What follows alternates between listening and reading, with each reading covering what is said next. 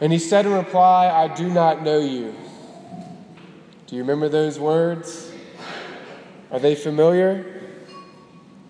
Our Lord, last week in the parable of the ten virgins, the ten bridesmaids, spoke about five foolish ones who did not bring any oil with them as they waited for the bridegroom. So they went off to get some, and everyone had already gone to the wedding party. The feast had begun without him. And upon knocking on the door, begging the Lord to let him in, he said to, said to them, I do not know you. This Sunday, we have the reverse scenario. The servant does not know his master. Let's recall the story we just heard. The owner, the master of much, much wealth, gave to his servant some of his wealth to take charge of while he was gone on a journey. To one he gave five talents, to another he gave two, and to the third he gave one. And he gave each according to his ability. Now, a little side note a talent was worth a lot of money. We've seen a denarius before in the gospel, we've heard that word. But a talent was actually worth a lot, lot more. And there would be bronze, there would be silver talents, there would be gold talents. There were different types. And it's likely that a silver talent back in those days was worth 15 to 20 years worth of wages. That's a lot of money. So the owner goes off, then returns, and he approaches his three servants, and the one who had was given five talents, he made an investment, making five more, doubling it. And he presented it to the master, Well done, my good and faithful servant.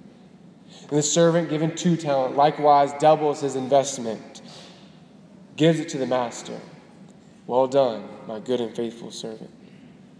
But the servant given one, he buried it and then returned it to the owner, saying, Master, I knew you were a demanding person, harvesting where you did not plant, and gathering where you did not scatter. So out of fear, I went off and buried your talent in the ground. Here it is back. Now, when we read this slowly, two things immediately catch our attention. First, he just insulted the master. He says that he harvests where he does not plant and gathers where he does not scatter. He just called him a thief. He said, That which is not yours, you go and take. You steal what is not yours to have. But then, secondly, something more striking, something more profound. He says, I knew you were a demanding person, so out of fear I went off and buried your talent in the ground. He feared the owner, he feared the master. Now let's remember, we're hearing a parable. This means that we're encountering a story that's giving, being used to describe a much more deeper point, has deeper significance. And I've said it over and over and over again. When there's a parable, there's always a twist. And that's where the meaning lies. But first, what's being described here? What is the parable representing? First, the master represents Jesus, represents Christ. The servants represent us. The talents represent the treasures, the gifts entrusted to us by God, entrusted to us by Jesus. And the generosity of the master, the generosity of Christ, wow, it's tremendous. Think in terms of the parable. Jesus likened himself to this master, this generous owner. And let's think about this for a second. Let's just say that one year's wage is worth $25,000. That means he gave to the person with five talents almost $2 million to make an investment with. And to the person that he gave one talent to, he gave approximately $500,000 to make an investment with. This is truly a generous owner and master. Christ is truly a generous Lord. He lavishes grace upon grace. He freely gives of his love, of his mercy. He entrusts with us his treasures the gift of faith, the sacraments, the Eucharist, the Word of God, a life of grace. So, where's the unexpected element? Well, why would a servant fear a master who is so generous. I mean, think about this people who are angry, who are mean, who instill fear into people, they're never generous people. They're stingy, they're greedy, and they're self seeking. But not our Lord, not our Master. He is generous. He entrusts to us a lot of wealth. So we like the servant with one talent. How do we view the Master? What is our image of God? Because a servant's understanding, his knowledge of the Master is distorted. He doesn't really know who his Master is, he doesn't see his generosity, his goodness. He thinks him to be someone like a, just a dictator. Now, thanks be to God, we don't have this problem in our world or our culture, even within Christianity, or maybe within our own hearts. The notion that God is just someone to be feared. Don't upset him, don't do him wrong. He'll smite you, he'll strike you down, he'll make your life miserable. How often so many are afraid of God. Now, not in that biblical sense of fear of the Lord, right? Which means that we're in awe of God, but a fear of God because we think He's a tyrant, a dictator who only gives rules and laws, who's not for equality, who only condemns and punishes, who only seeks to make us miserable creatures. You see, our view of God is distorted firstly because of sin. Right? Think about the first fall of Adam and Eve in the garden, Genesis 3. Right? They fall, and then what happens? They become afraid of God. What do they do? They go and hide. They hide from God because their understanding of God is not as a generous father who wants to give them everything, who gave them life, who gave them dominion over all the world.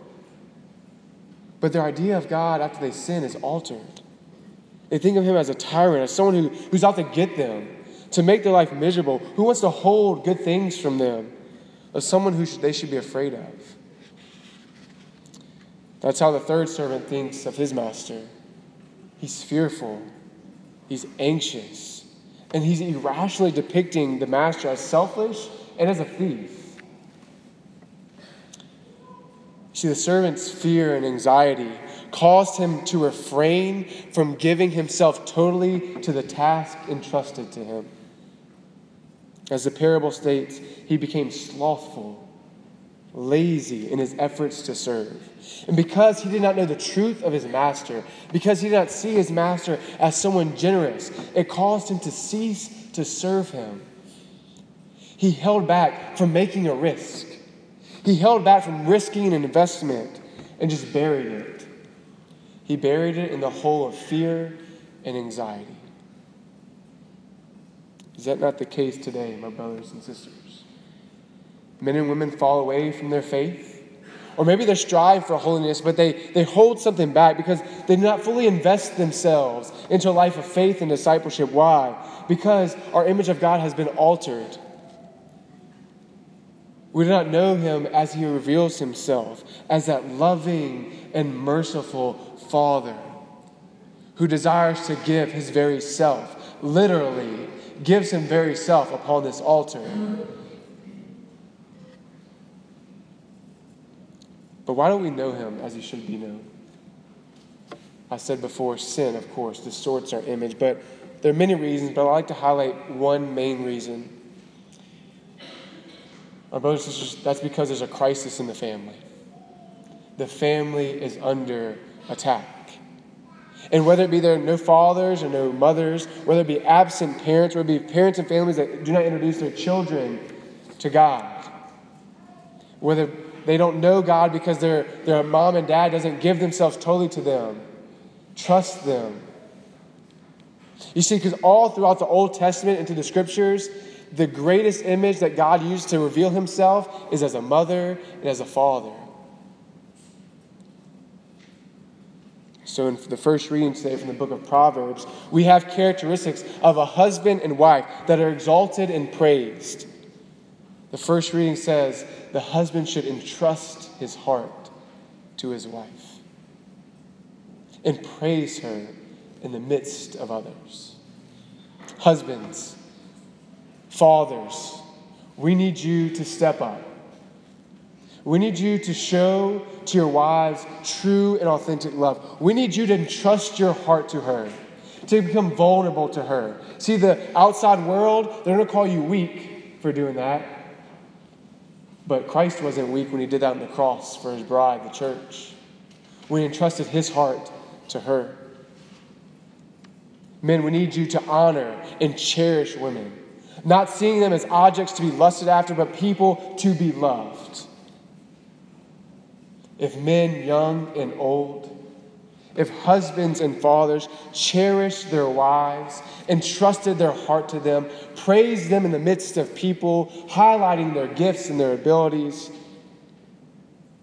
how their children, how the world around them would see them as imitating Christ, who entrusted his heart to the church, and would see Christ with the image of someone who gives his life for us to see their Savior, their Lord, their Creator, as someone who is full of love and mercy, who desires their happiness,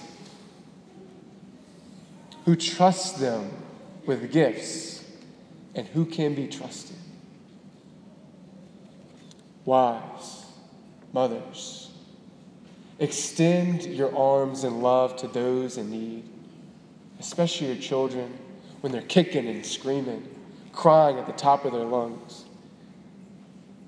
Be an instrument of good to your husband and your children, even in the midst of evil. Women, we need you to especially be instruments showing to us what it means to cherish life, to show respect for life from the womb to the tomb. We need women who show loving care and concern, compassion to their neighbor, to their husbands, and to their children. And women, we don't need people who gossip because that's just, that's just another form of disrespecting the human dignity of a person. When you just speak well of others, build each other up, build your husband up, build your children up.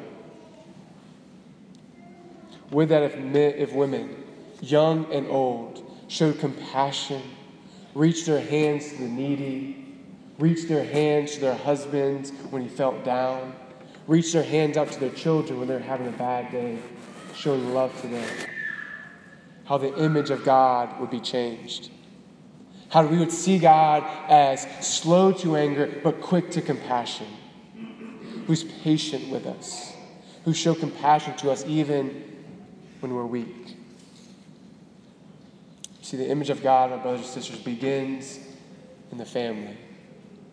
It begins by having great mothers and fathers, great grandfathers and great grandmothers who show love and compassion, slow to anger, who entrust their hearts to one another, who give themselves away to one another. To be an image that that's what God does for us. Because God entrusts us, my brothers and sisters, with a lot of wealth. He does so because He trusts us. And He calls that we trust Him. And so may we this day, may we allow ourselves to come to know who God is. He's a loving and merciful God. And in doing so, when we see Him as He is, may we fully give ourselves to Him, trusting Him, that in doing so, we will indeed share in the Master's joy. God bless you.